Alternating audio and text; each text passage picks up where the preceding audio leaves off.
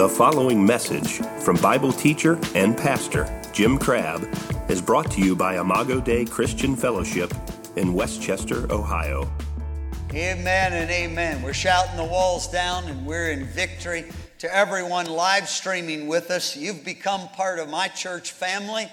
And uh, some of the people that are live streaming with, uh, since we've been live streaming, I've become their pastor and they they're regular faithful people that watch and uh, some of them will even become tithers and and uh, that that's happened. There's people all over the world to all of our missionaries that may have an opportunity to make today to be watching. We speak a blessing to you wherever you are. I don't care if you're in india or africa pakistan wherever you are. We speak a blessing to you today in the name of the Lord. Amen. Can you imagine the apostle Paul if he could if he heard what technology does today and man, can you imagine him getting loose with technology? He'd have been really something else. Amen. All right, let me get my stupid jokes out of the way. I'm, you know, so, I say this when I go, before I tell a joke because I'm trying to soften the blow if it doesn't go over very good. But I'm not telling jokes is it's just not one of my I, I don't, I'm not very good at it. There's people that are just you know people that remember jokes and they're really good at telling the jokes and anyway I have to put a disclaimer on my jokes. So anyway, I just found this. I thought it was funny. It's called I Have a Joke About. And um, the first one is I have a joke about socialism. Everyone will get it. Get it? Okay. I have a joke about Calvinism, but only some of you will get it. You know, Calvinist believes in election and only so everybody's not going to get that, right? So now I got to explain my jokes. I have a charismatic joke, but everyone started rolling around and laughing even before I got to the punchline. Women pastors have a joke, but first you have to let them in the pulpit to hear it. Right? I have a Pentecostal joke, but you'll need an interpreter to understand it. then the last one I have a joke about modern worship songs. I have a joke about modern worship songs. I have a joke about modern worship songs. I have a joke about modern worship songs. I have a joke about modern worship songs. Now, if you don't get that, that's because you know, one of the criticisms of modern worship is it's this over and ultra simplistic. The, the musicians always tell me how simplistic modern worship is, and they don't mean that in a complimentary way. Uh, it's just kind of oversimplified, and and a lot of times it's just a you know the, it says the same thing just over and over and over again. So that's why we have a joke about modern worship. Anyway. Hallelujah. Now, let's, let's believe that the Bible part's going to go better than the joke time. Hallelujah. Amen. Praise the Lord. Um, if you have your Bibles this morning, I want you to turn, we, we started this last week in Luke chapter 10. Now it came to pass, at least I was in the right chapter? And at least I wasn't in the Old Testament. Now it came to pass as they went that he entered into a certain village. You know, Jesus is, I believe Jesus, everywhere he goes, he goes there on purpose. This is my spiritual birthday week. And I you know, we, we laugh about it and I have a happy time about it. The 28th of July is my spiritual birthday. And on that day, I was born again. And and I believe that Jesus, since he found me, came looking for me. Huh? I didn't go looking for Jesus. You get that? You didn't go looking for Jesus. He came looking for you. Now, you, somebody said, "Yeah, but I was I was really empty and really hungry." Yeah, but because, the reason you were is because he came looking for you. He came into your village. He came into my realm. He came into my territory. Yesterday was the natural birthday of the, the guy that led me to the Lord. His name was Mike Templin. And I saw that it was his birthday. I saw it on the Facebook thing. And so, and man, I just thought, I, am somebody's asked, people ask me all the time, who do you think the greatest preacher is? I say, and I'll raise my hand and I'll say, well, the, these two unnamed guys at Ohio State that first brought me the gospel. And then two years later, this, the, the next great preacher, is, his name is Mike Templin. Well, who's he? Well, he's the guy that brought me the gospel. So whoever brought me the gospel to me is the greatest preacher because he was able to accomplish something in my heart. Yesterday was his birthday, and so I sent him a note on Facebook, and I just didn't put happy birthday in a cake. I, I started thanking him for, for 47 years ago, that day that he brought me the gospel of the kingdom. I'll never forget it. I was in my mother's house on a, on a summer day, July, you know, July in Cincinnati, sticky, muggy, hot day and, and I heard a knock at the door, and there was Mike standing on the front door of my mother's house. I saw him through the screen door, you know. And uh, when I opened, because Mike was the guy that sold us all the drugs that we were doing. And so he'd been to Tennessee, up in Lake City, Tennessee, to get a bunch of drugs. And, uh, well, he, and when I opened the door, he said, I found it. I didn't know the word hallelujah then, but in my hippie way, uh, uh, what I meant was, that's really good. That's what you went for. And so apparently you found some really good stuff. And he said, No, I didn't find that. He said, I found the Lord and I got saved. And that's a whole long piece and story. But he became the guy that brought me the gospel. Did you know you Jesus can use you to go into other people's realm and villages? You know, wherever you work, that's, you, that's, that's like part of your village. And part of the purpose that you're there is not just to do your job, it's to, because God wants to make a connection between you and those people that are there. Because you can get into villages that I don't even know exist. Somebody say amen. You, you have a world, you have a realm. Amen. And the Bible says here that he went into a certain village. So he went into a certain village, but look at this now. And there was a certain woman there a specific woman there.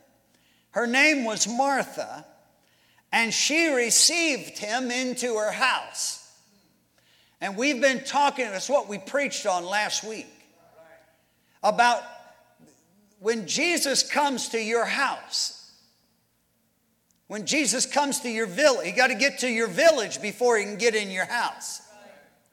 But he gets in your village, and then he and then he doesn't just want in your village, he wants to come into your house.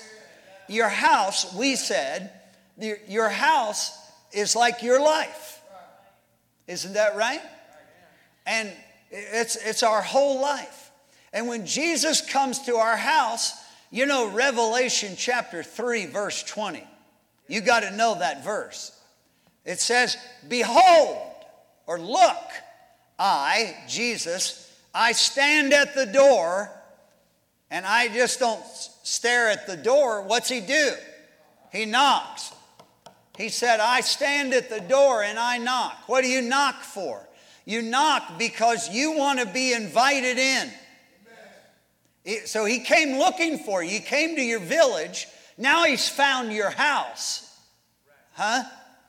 Praise God. But he, he, he, he you got to let him in. And you know, even though that happened when I got saved, he, he, he stood at the door of my heart and he began to knock.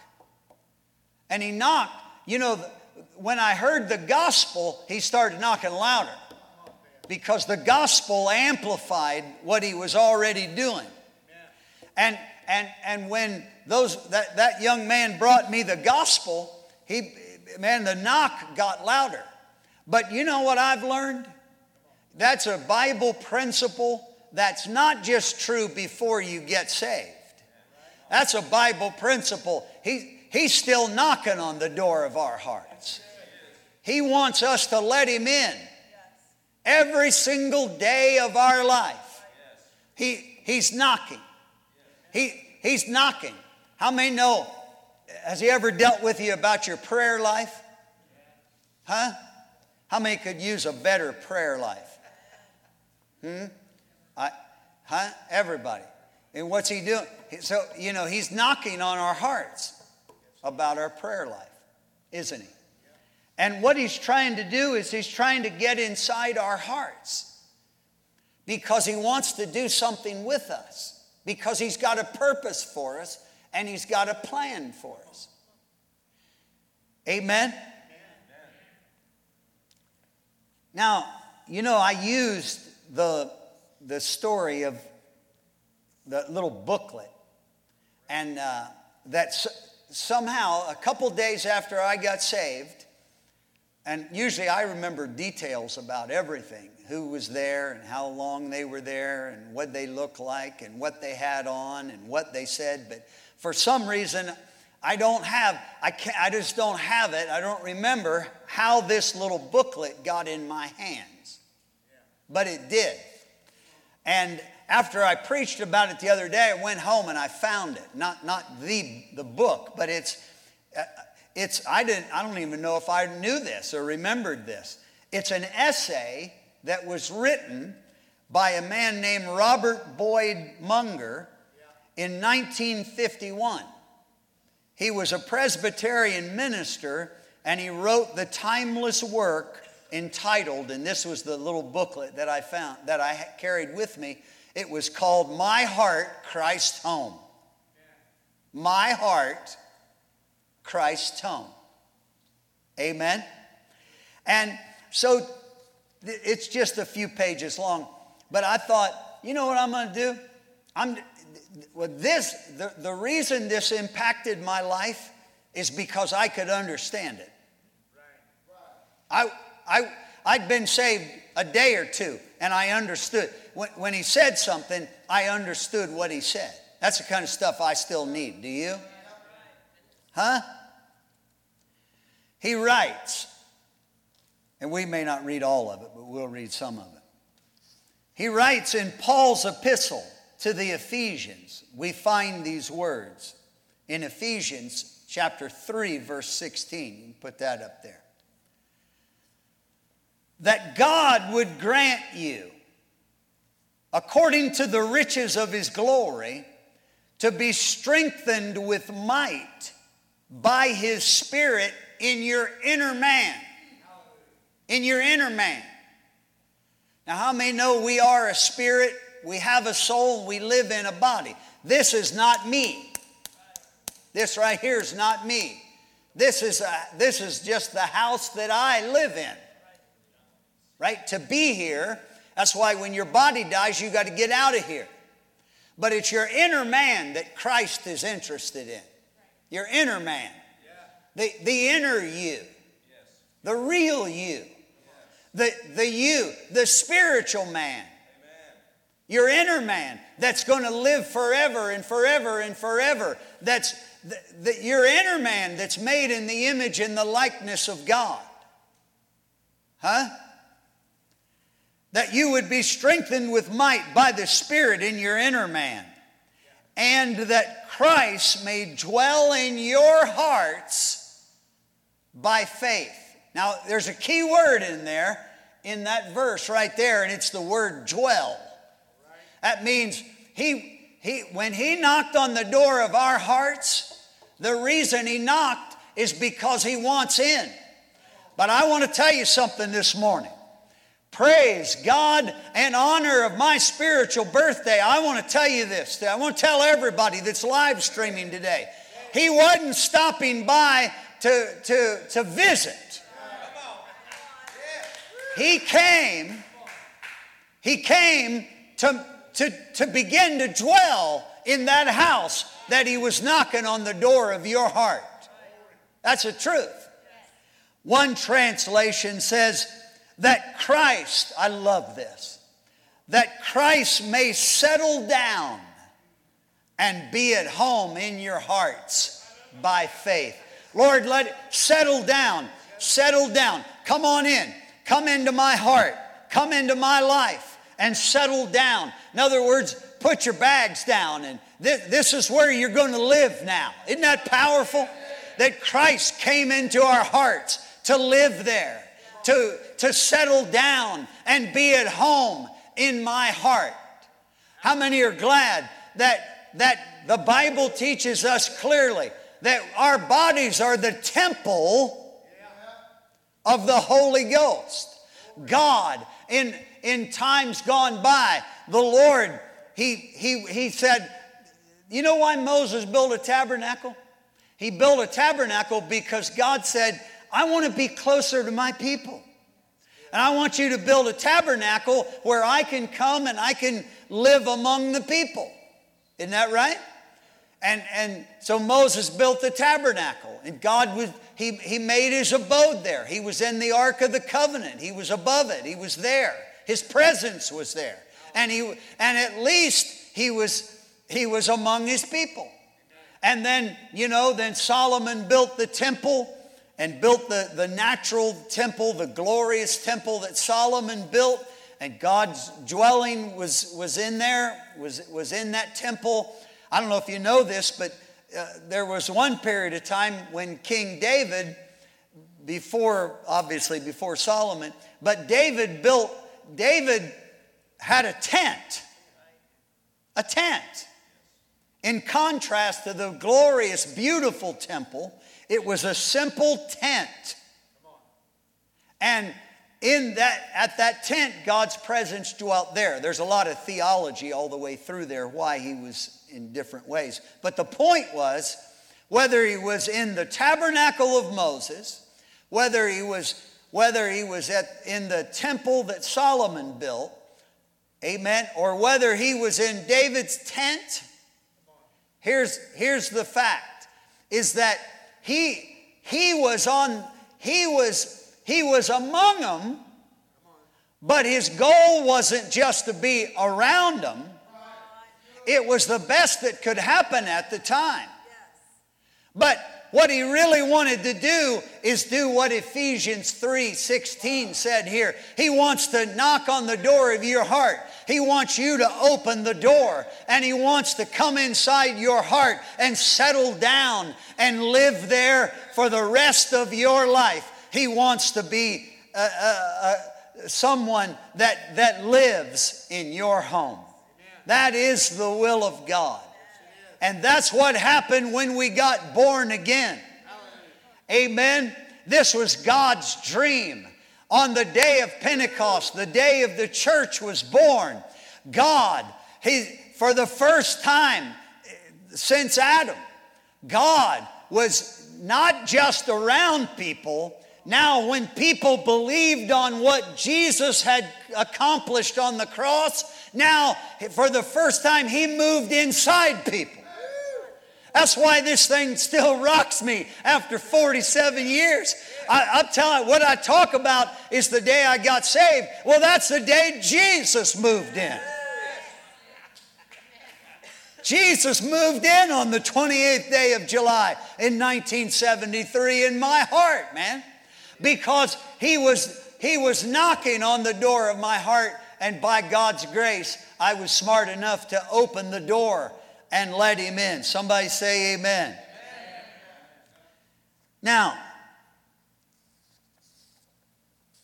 uh, in this, in the essay, Mr. Uh, Mr. Munger, preacher Munger, he write. So here's how he broke this down.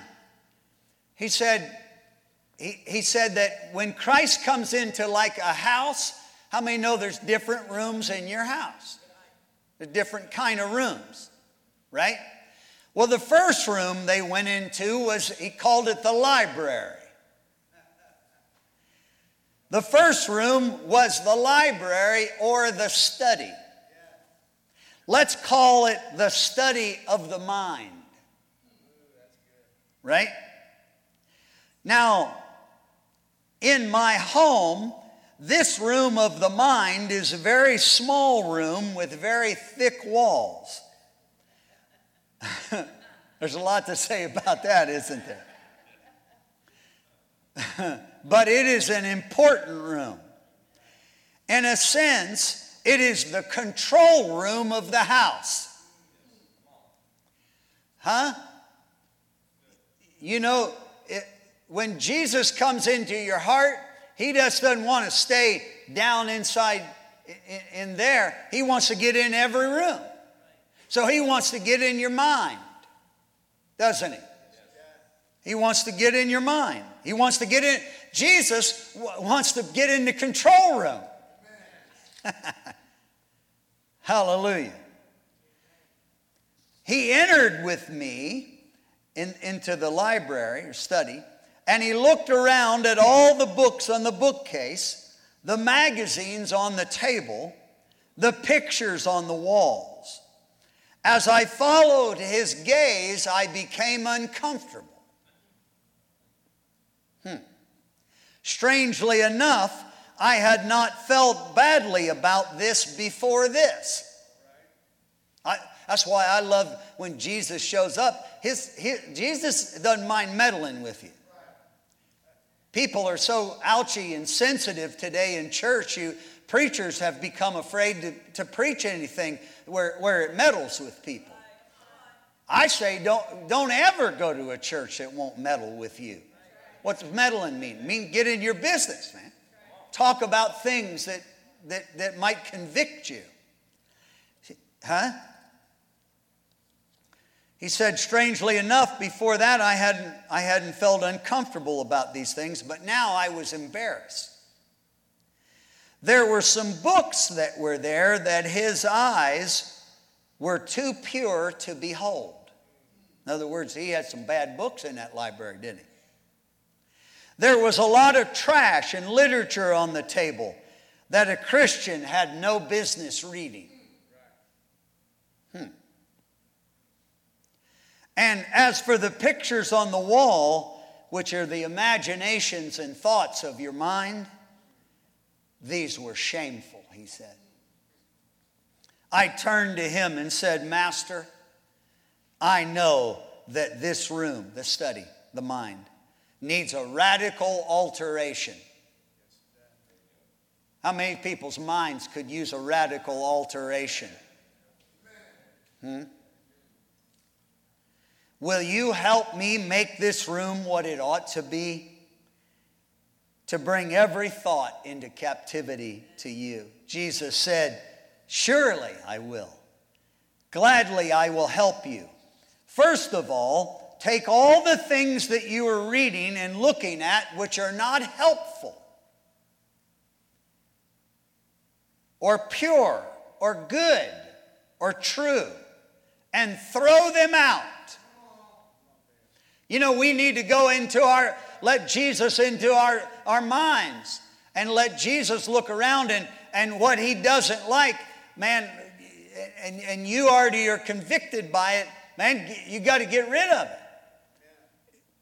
You got to, this, we don't t- talk about stuff like this anymore, but, but in the early church, man, they talk about, they talk about what you watch on television. You need to, you know, the television, the greatest thing about a television is it's got an off button on it. Huh? Turn it off. You don't have to watch it.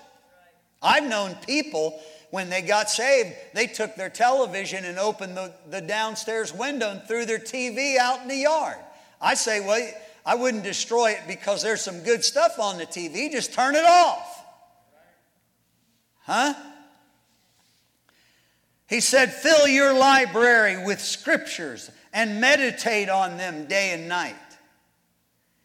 As for the pictures on the wall, he said, you will have difficulty controlling these images. But here, here is an aid. And he put a, ha, he put a full-size portrait of himself. And he said to, to, the, to the man, he said, hang this centrally, right in the center of the room of your mind and on the wall of your mind. I did and I discovered through the years that when my thoughts are so centered on Christ Himself, His purity and His power cause impure thoughts to back away. So He has helped me to bring my thoughts into captivity. Amen. So that's the library. But that's not the only room in your house. The next room he said I want to go into is the dining room. From the study, we went into the dining room, the room of appetites and desires. Now, this was a very large room. You got it? This is a large room. Why? Because it's large, because we got a lot of appetites and desires. The, the flesh has appetites, the flesh wants things. You, you're going to have to learn as a Christian if Jesus is going to live in your house and settle down in your house, man, you got to control your appetites. You got to tell your flesh what it can and cannot do. That's why we have fasting and prayer. Amen. It was a large room. I spent a good deal of time in the dining room and much effort in satisfying my wants.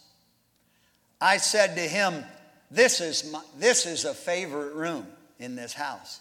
I am quite sure you will be pleased with what we serve. He seated himself at the table and asked, What's on the menu? I said, Well, my favorite dishes are going to be served money, academic agrees, stocks, newspaper articles of fame and fortune as side dishes. These were the things that I liked, he said. Worldly fare. I suppose there was nothing radically wrong in any particular item, but it was not the food that should satisfy the life of a real Christian. You know, we, I, I don't care. I don't, we, we are not chasing money. We're chasing Christ. Huh? We, we, we're not chasing money. We're not chasing fame. We're not chasing accolades. We're not chasing anything that has to do with the flesh. We are chasing Jesus, man.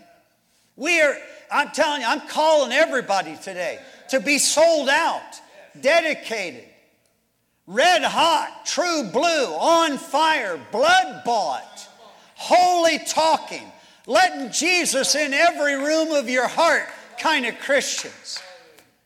Amen.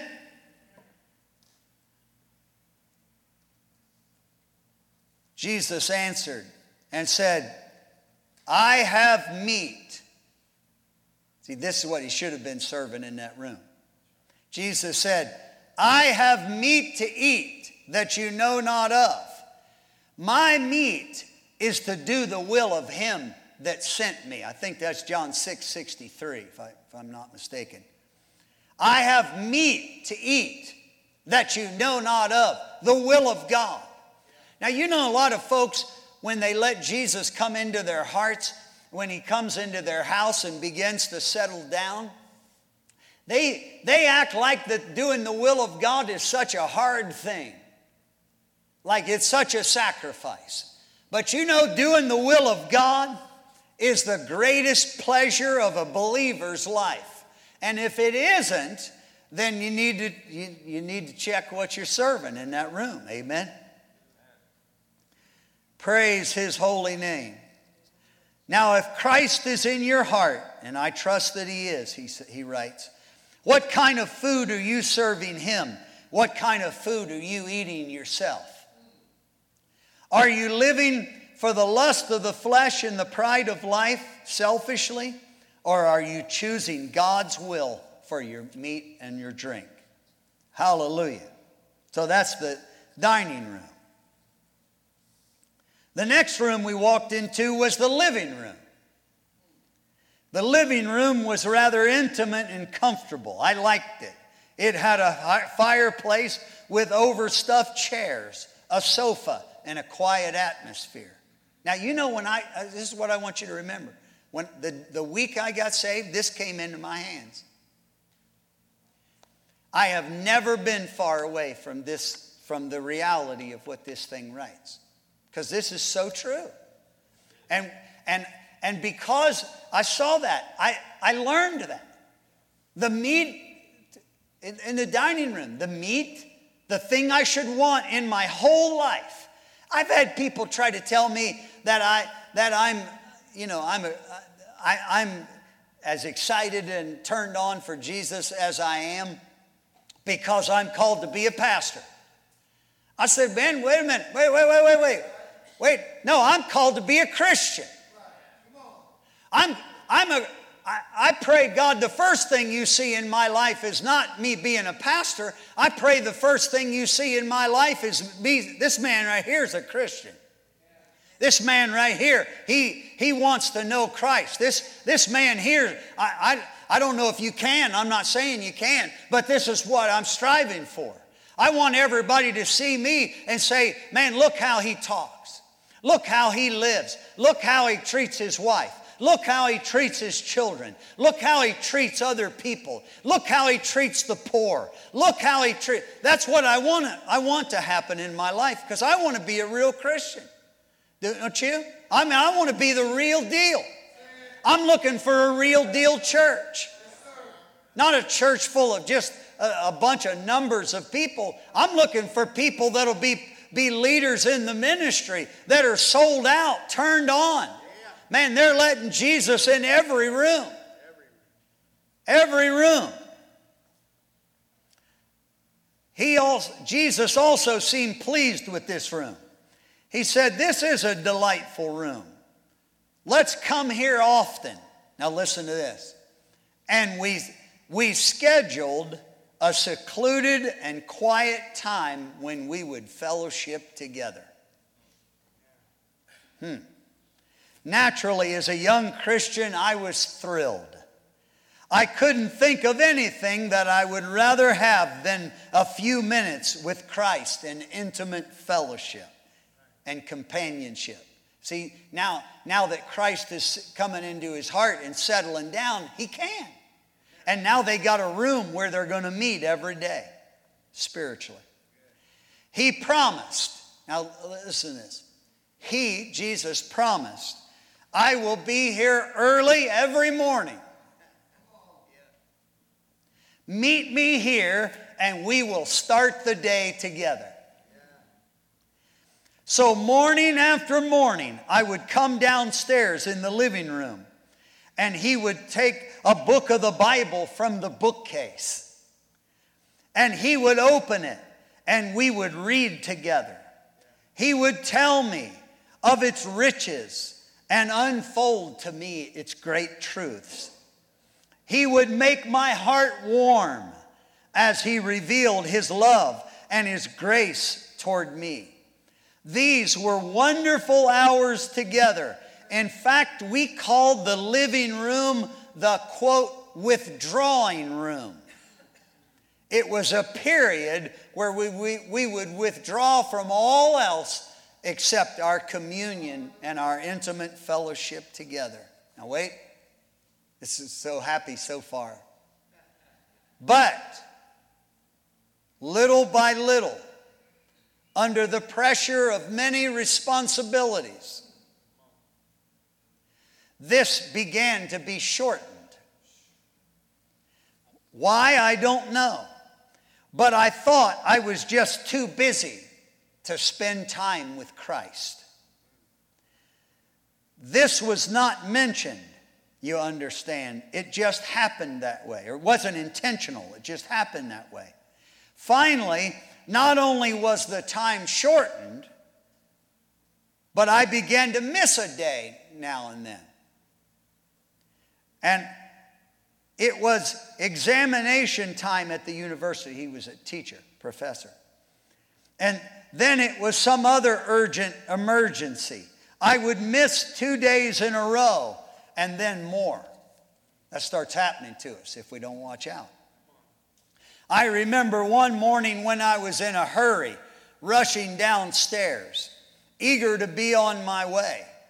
I passed by the living room. The door was open, and looking in, I saw a fire in the fireplace, and Jesus was sitting there. Suddenly, in dismay, I thought to myself, he was my guest. I invited him into my heart. He has come as Lord of my home, and yet here I am neglecting him. I turned and went in. With a downcast glance, I said, Master, please forgive me. You have been here all these mornings. Yes, he said, I told you I would be here every morning to meet with you. Then I was even more ashamed. He had been faithful in spite of my faithlessness. I asked his forgiveness, and he readily forgave me as he does when we're truly repentant. The trouble with you is this, he said. You have been thinking of the quiet time of the Bible study, the prayer time, as a factor in your own spiritual progress. But you have forgotten that this hour means something to me also. That's what Jesus said. Jesus, Jesus was missing this man's fellowship. It meant something to him. Remember that I love you. I have redeemed you at great cost. I value your fellowship. Now, don't neglect to this hour, if only for my sake, his Jesus' sake. Whatever else may be your desire, remember this I want your fellowship. Hmm. You know the truth that Christ desires my companionship and loves me and wants me to be with Him, wants me to be with Him, waits for me, has done more to transform my quiet time with God than any other single fact.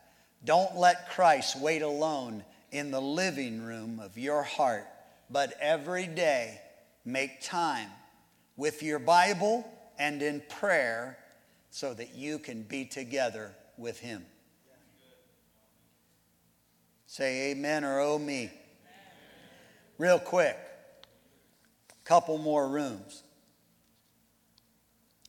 Before long, he asked, Do you have a workroom in this house? Down in the basement of the home of my heart, I had a workbench and some equipment, but I was not doing much with it. Once in a while, I'd play around with a few gadgets but I wasn't producing anything substantial or worthwhile. Hmm. I led him down the stairs. He looked over at the workbench with what little talents and skills I had and said, This is quite well furnished. What are you producing with your life for the kingdom of God? What are you doing in your workroom of your life? He looked at one of the two little toys that I had thrown together on the bench and held one up. Are these little toys all that you, you are doing for others in your Christian life? Is that what you're building? In other words, that's what Jesus is asking you. This all you're producing is little frivolous things like a little toy? Hmm? Well, I said, Lord, it's the best I can do. I don't know if he's writing this about him or me. Lord, it's the best I can do. I know it isn't much, and I really want to do more. But after all, I have no skill or strength to do more. He's, he said, Would you like to do better? Certainly. All right. Jesus said, Let me have your hands. Now, relax in me and let my spirit work through you. I know that you are an unskilled, clumsy, and awkward worker, but the Holy Spirit is the master worker. And if He controls your hands and your heart, He will work through you.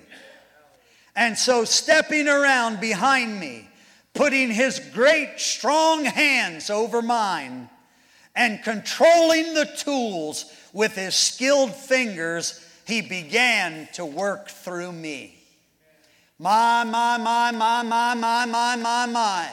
May, may we all put our hands out and let God wrap His big hands around our hands and let us work in His spiritual workroom and build something glorious to help the broken, the lost, and the dying. Praise His holy name. My, my, my. Do not be discouraged because you can't do much for God. Your ability is not the fundamental condition.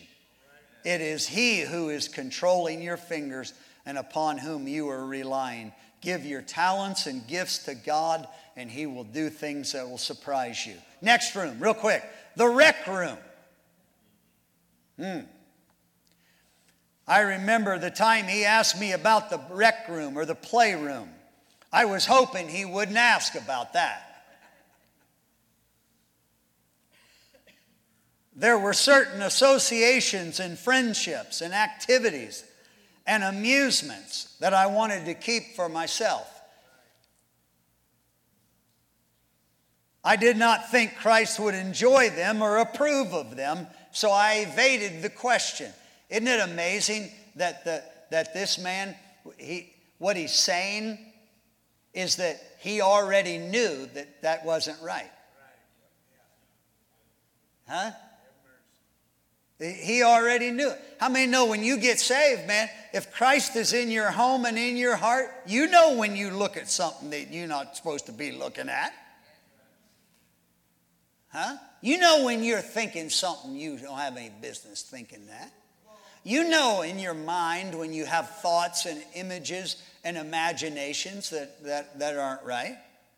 You already know. There were, but, but there came an evening when I was on my way out with some friends, and as I was about to cross the threshold, he stopped me with a glance and said, Are you going out? He replied, Yes. Good, he said. I want to go with you. Hmm. I'm going to let that conviction settle right there. He, what do you want to do? He wanted to go with him. Oh, I answered rather awkwardly. I don't think, Lord Jesus, that you really do want to go with us. Let's go out tomorrow night. Tomorrow night we will go to prayer meeting. But tonight I have another appointment. He said, That's all right. Only I thought when I came into your home, we were getting to do everything together. To be close companions. I just want you to know that I am willing to go with you. Well, I said, we will go somewhere tomorrow night. That evening, I spent some miserable hours. I felt wretched. What kind of friend was I to Jesus when he asked me deliberately, uh, uh, when he knew that I was deliberately leaving him out of my associations, doing things and going places that I know very well that he would not enjoy? When I returned that evening, there was a light in his room. And I went up to talk with him. And I said, Lord, I've learned my lesson. I can't have a good time anymore without you.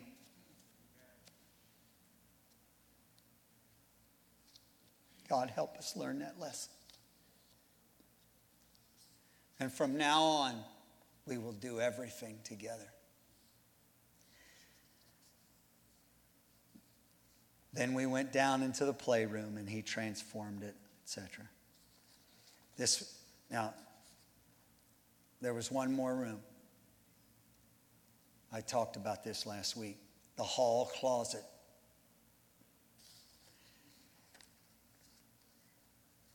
One day I found him waiting for me at the door.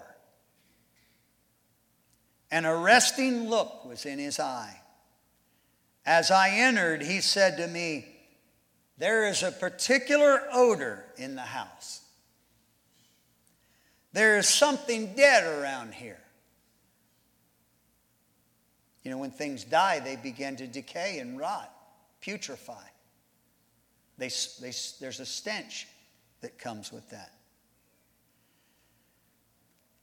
He said, There's something dead around here. It's upstairs. I think it's in that little hall closet. As soon as he said this, I knew, I knew what he was talking about. There he goes again. He knows. Is there anything dead in your house? Are there any dead spiritual things in your life?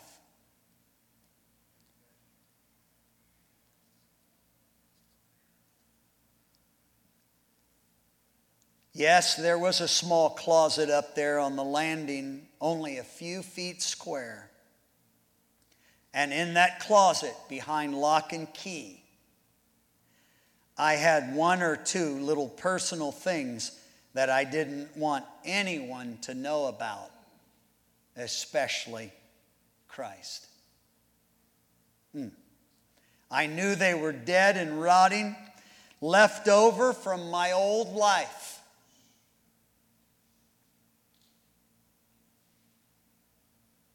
Hmm. And yet I loved them and I wanted them for myself, and I was afraid to admit that they were there. Hmm. Reluctantly, I went up with him.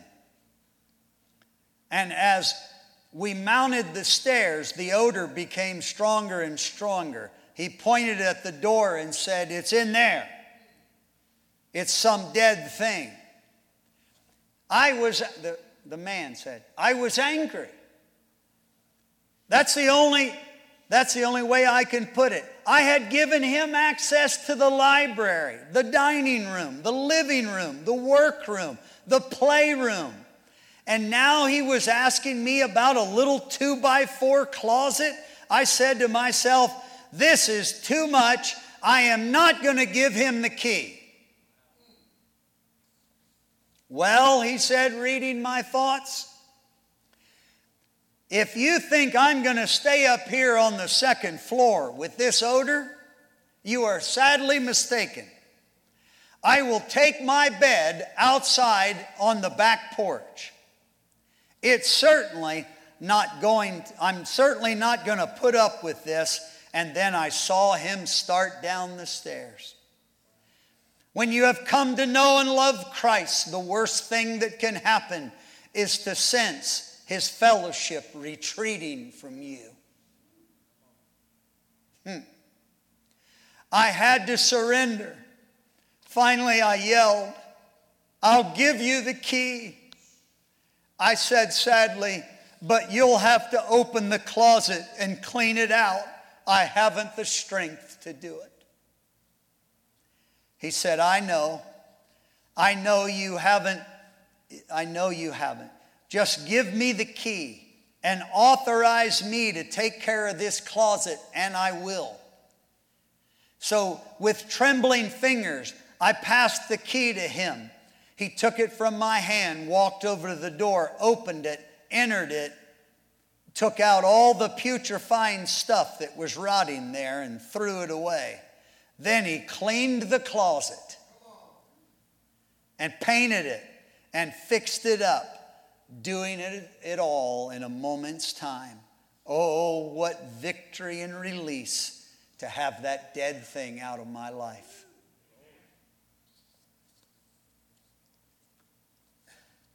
Then a thought came to me, the man said. I have been trying to keep my heart clear for Christ. I start in one room and, and no sooner have I cleaned out that room, it's dirty. I begin on the second room, and the first room gets dusty again.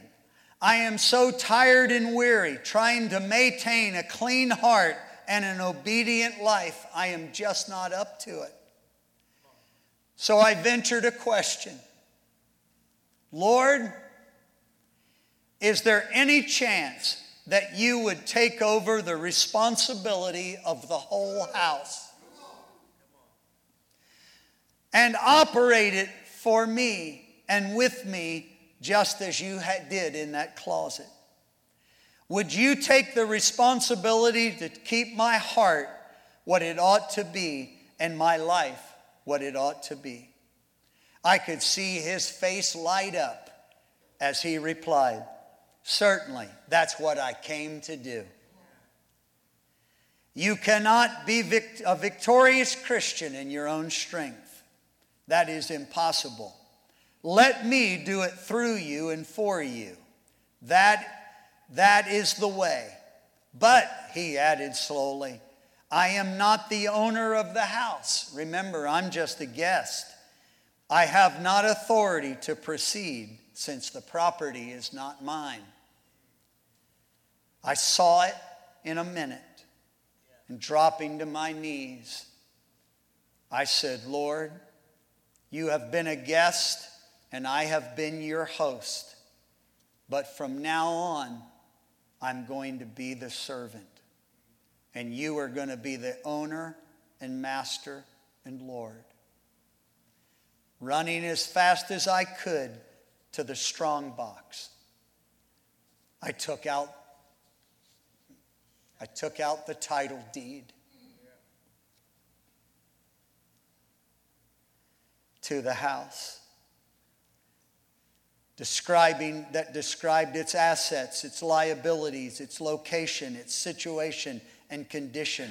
And I eagerly signed it over to belong to him alone for time and for all of eternity. Here I said, here it is all that I am and have forever. Now you run this whole house. I'll just remain with you as, my ser- as your servant and friend. He took my life that day. He took my life. I don't do this because I'm a preacher. I do this because I transferred the title deed of my heart. That day in July was, I talk about the good side of it, but it, it was such a difficult time in my life. I was dying, I was struggling, I was lonely, I was most miserable. I was under a load of guilt and shame that haunted me and I never saw a way out. That day, I gave him my life and I signed it over to him. That's what, that's what Jesus expects. That's what he came for. Not because he wants to barge in and just run everything, he wants to help you and me. He took my life that day, and I can give you my word. There is no better way to live the Christian life. He knows how to keep it in shape and to keep deep peace and make it settle down in your soul. And he closes with this May Christ settle down and be at home in your heart as the Lord of all. Somebody say amen. amen. Let's all stand up. Come on, guys. My, my, my, my, my. I know that was a little lengthy, but it's the truth. Jesus wants to come into your house, your life. He wants in every room. Every room. He wants in your mind. He wants in the, in the basement. He wants in that hall closet. He wants in the rec room. He wants in the playroom, the living room, and the dining room. He wants it all. And today, if you will, if you haven't done this, maybe you've been a believer, maybe you haven't done this, but have you, have you signed over the title deed? Maybe that's what you're lacking. Have you signed over the title deed of your heart and your life? That is the will of God. And if you're here this morning with every head bowed and every eye closed just for a second, if you haven't signed over the title deed of your life, everything that's got to do with you, your money, your mind, your heart, your tongue, your words, your life, your future, every room of your heart, if you haven't done that, do it right now and sign it all over to Him and let Him once and for all take control of your house, your life, for the glory of Almighty God. And everybody said, Amen. Let's put our hands toward heaven.